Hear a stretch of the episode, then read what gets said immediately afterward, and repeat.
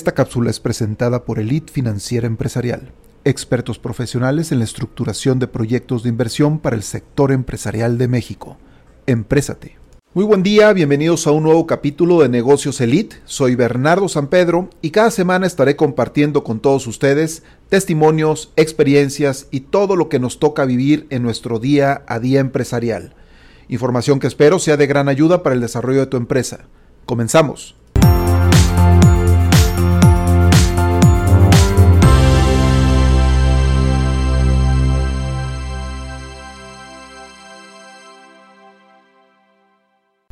Buen día amigos empresarios, emprendedores y agentes promotores del desarrollo económico de nuestro país. El día de hoy vamos a tocar un tema sumamente importante para el mundo de los negocios y vamos a tocar el tema del arte de la negociación. Fíjense que uno de los cursos que son más conocidos en materia de negociación es el que ha diseñado el doctor Chester Karrass y se ha hecho famoso por una de las máximas frases que lo identifica este curso, en la que dice que en los negocios uno no obtiene lo que merece, sino que obtiene lo que negocia. El doctor Karrass argumenta que la gente pues siempre piensa que una buena negociación es aquella en donde se alcanza este efecto tan conocido de ganar. Sin embargo, que esto la verdad nunca se logra, que siempre habrá un ganador y siempre habrá un perdedor, es decir, siempre habrá alguien que saldrá contento de la negociación y por otro lado habrá una persona que se quedó incómoda, pues seguramente tratando de convencerse de que estuvo bien lo negociado, pero con cierta incomodidad. No quisiera con esto juzgar o cuestionar la eficiencia del programa que ofrece el doctor Karrass. De hecho, todo lo contrario, creo que ofrece pues muy buenas herramientas para negociar y creo también que ha ayudado a muchas personas y a muchos empresarios pues en este arte tan importante para el mundo de los negocios. La negociación no es algo meramente exclusivo de los negocios. La negociación realmente está en todos y cada uno de los roles que nos toca vivir como seres humanos. Hemos negociado permisos con nuestros padres, hemos negociado con la novia, con la esposa, con los hijos. En fin, familiarmente negociamos en todo momento, pero por otro lado también negociamos cuando no estamos precisamente llevando a cabo una actividad profesional. Negociamos en los tianguis, en el supermercado, cuando queremos adquirir algún auto, alguna casa, etc. En algún momento inclusive escribí un pensamiento que se me vino a la mente, en donde yo decía, bueno, el 90% de la vida que tienes es producto de los resultados que generan tus gestiones y tus negociaciones. Solamente el 10% son situaciones ajenas a ti. Esta frase que escribí hace tiempo, la verdad sí la creo que es real, pero bueno, obviamente también esta frase pues va a tener ciertos matices, entre más, tiene que ver también con la independencia de vida que tengas. Mientras eres un niño o un joven que todavía vives en casa de tus padres, pues el porcentaje seguramente cambiará. Pero el principio sigue siendo el mismo.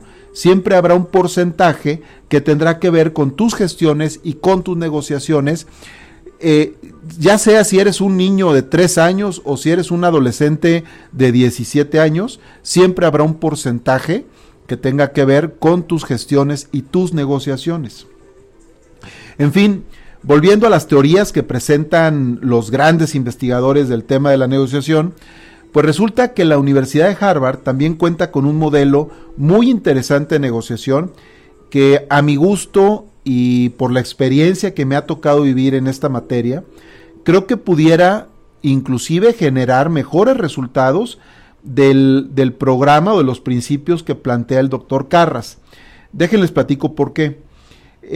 Yo creo que en una buena negociación, si bien es cierto que no siempre se va a generar este efecto de ganar, sí considero que ambas partes deben de quedar auténticamente satisfechas, conformes y sobre todo en paz.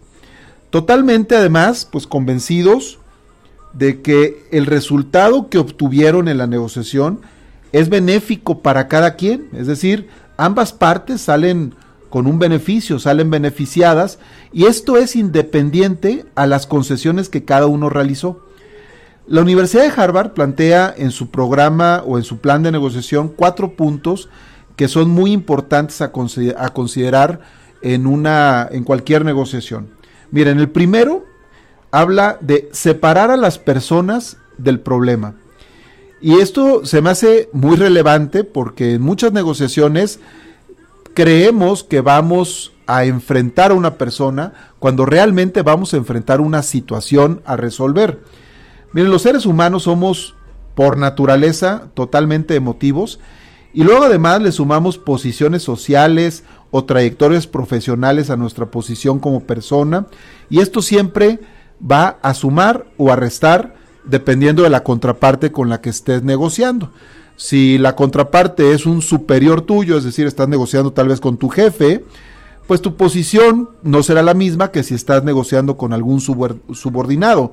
Cuando lo que propone el programa de Harvard dice, pues no, separa a la persona y enfócate en el problema, y esto es independiente a que si estás negociando con tu jefe o con tu subordinado.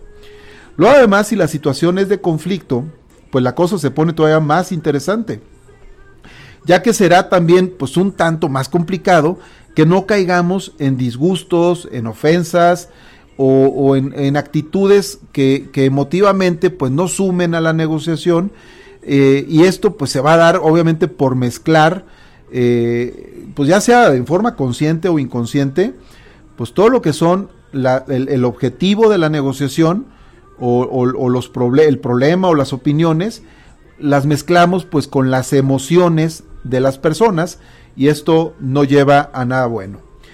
Sin embargo, bueno, en una negociación que está enfocada en resolver una situación o un principio, esto definitivamente no puede ocurrir. Estamos sacando la parte emotiva de las personas y nos estamos enfocando solamente en el principio o en el objetivo de la negociación.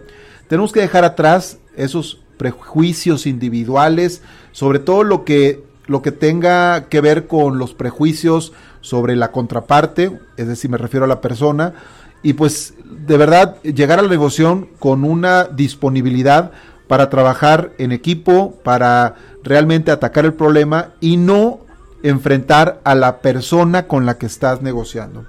De ahí este principio que se me hace muy válido de separar pues a la persona del problema. El segundo punto que maneja el método de negociación de la Universidad de Harvard es concentrarse en los intereses y no en las posiciones. Esto es sumamente relevante, ¿eh?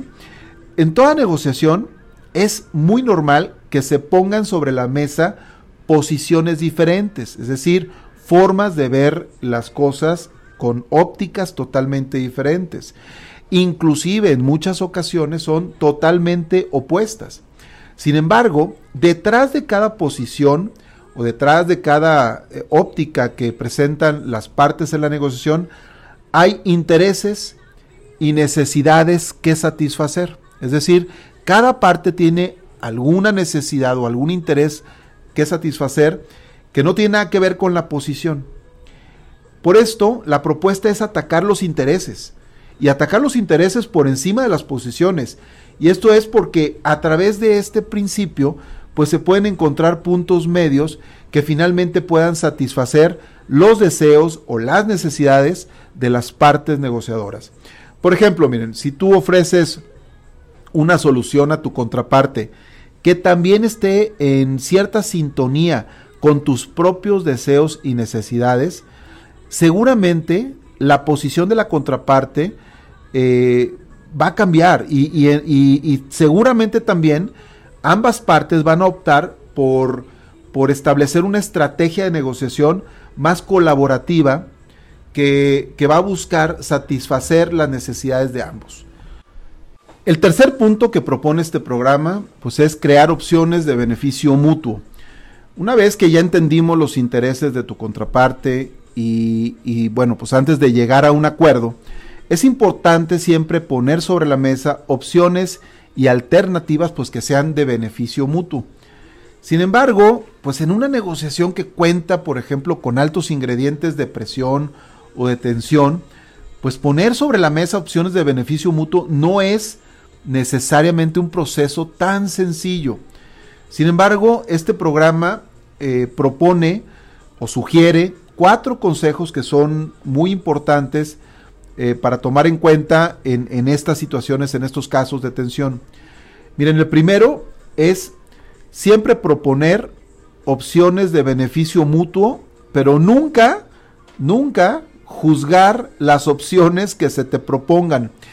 Y esto se puede llevar a cabo a través de ese ejercicio que llamamos lluvia de ideas, es decir, un rebote de ideas entre las partes, ambos ya alineados a buscar beneficios mutuos en la negociación y en los acuerdos a los que están llegando, ¿no? El segundo punto es, pues, procurar ampliar las opciones de beneficio mutuo y evitar encasillarse en una única o sola solución, pues. Esto la verdad es muy importante, porque cuando suceden estas cosas resulta que podemos caer o corremos el riesgo de caer en terquedades dentro de la negociación. Creo que siempre es importante tener la apertura de que tengamos varias opciones de beneficio mutuo y evitar estar encasillados en solamente una, ¿no?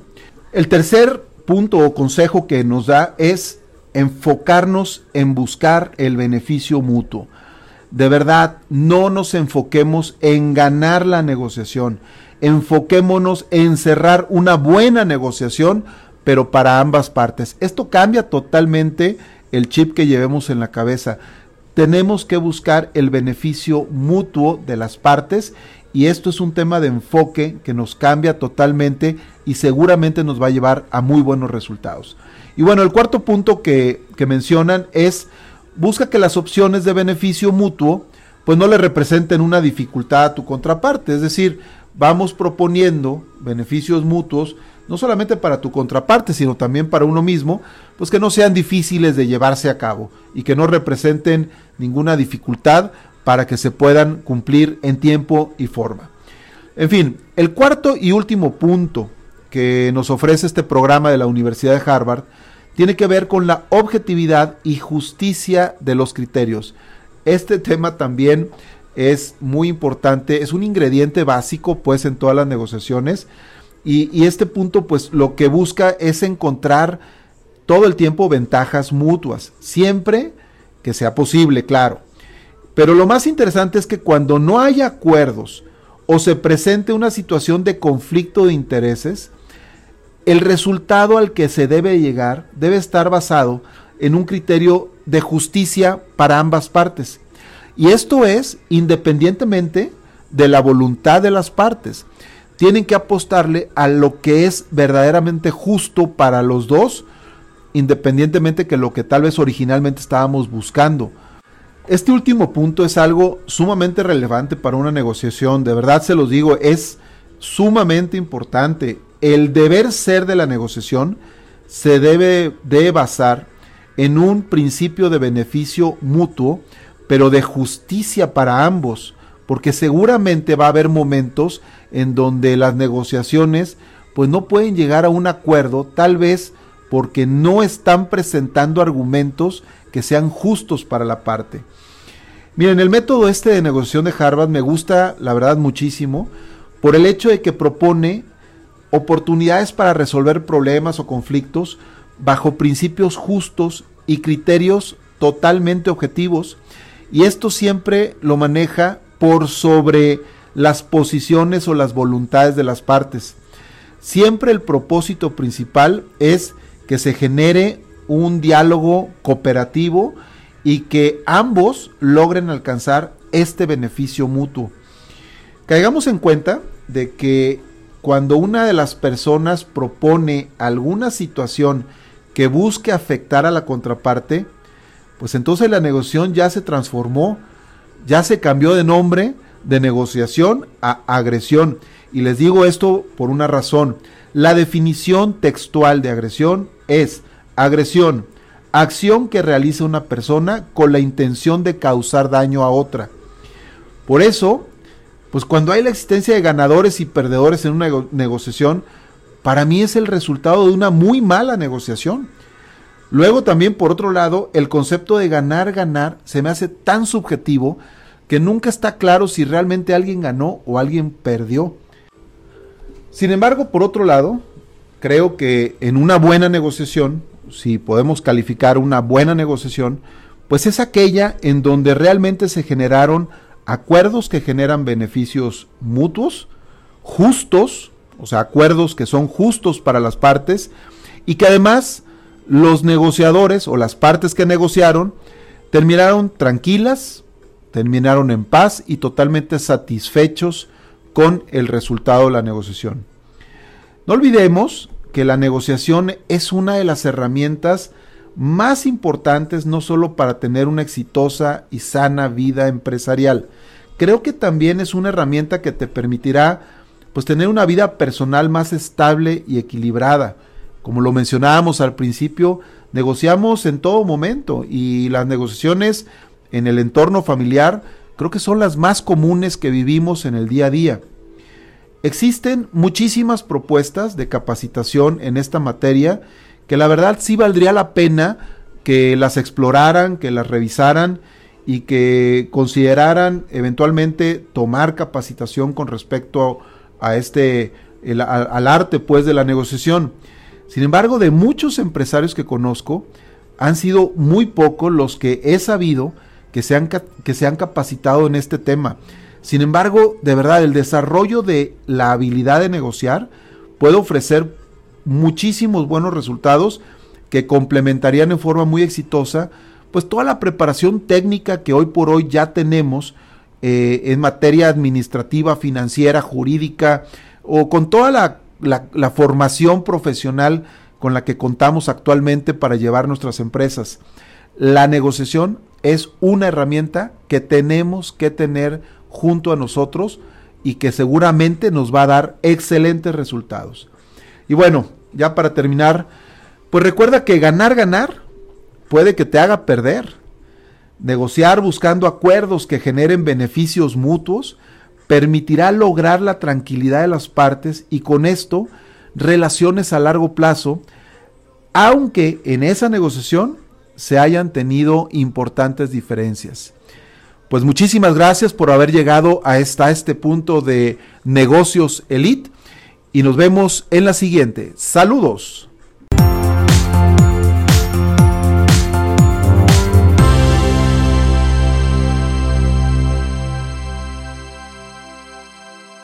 Te invito a tomar un par de segundos y suscribirte al podcast en las plataformas de Spotify y YouTube y así no te perderás ninguno de los contenidos que estamos publicando.